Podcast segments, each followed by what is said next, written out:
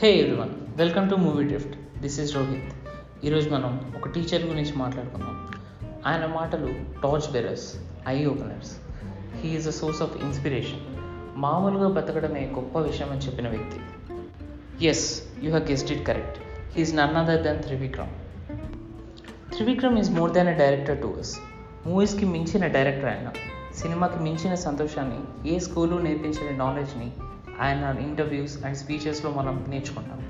అందుకే ఆయన మనకు గురూజీ. ఎలాంటి డైరెక్టర్స్కైనా కొన్ని సెన్సిబిలిటీస్ ఉంటాయండి. మన గురూజీకి ఇవి కొంచెం ఎక్కువగానే ఉన్నాయి. ఫర్ ఎగ్జాంపుల్ ఆయన మూవీస్లో ఎక్కడ రేప్ సీన్స్ కనిపించవు. పిల్లలు ఏడవడం చూడలేరు ఆయన పాపం. ఇది ఎంత దూరం వెళ్ళిందంటే అత్తనేటి దారిది మూవీలో ఒక సీన్ ఉంటుందండి. పవన్ కళ్యాణ్ గారి అమ్మగారిని బొమ్మని ఇరానీ గారు చంపేస్తారు. ఆ సీన్లో చిన్నప్పుడు పవన్ కళ్యాణ్ ఏడవాలి.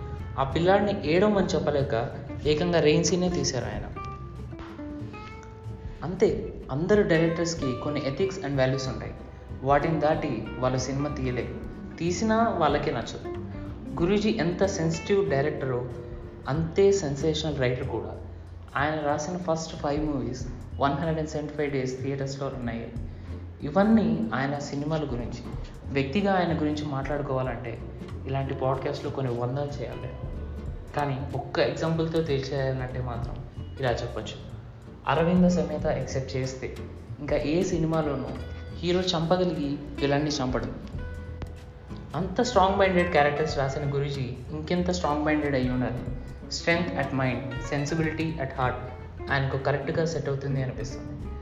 ఇప్పటికీ టీవీలో ఒక సినిమా ఎన్నిసార్లు చూసినా బోర్ కొట్టడం లేదు అంటే అది ఖచ్చితంగా మన గురూజీ మూవీ అయి ఉంటుంది we love you sir thank you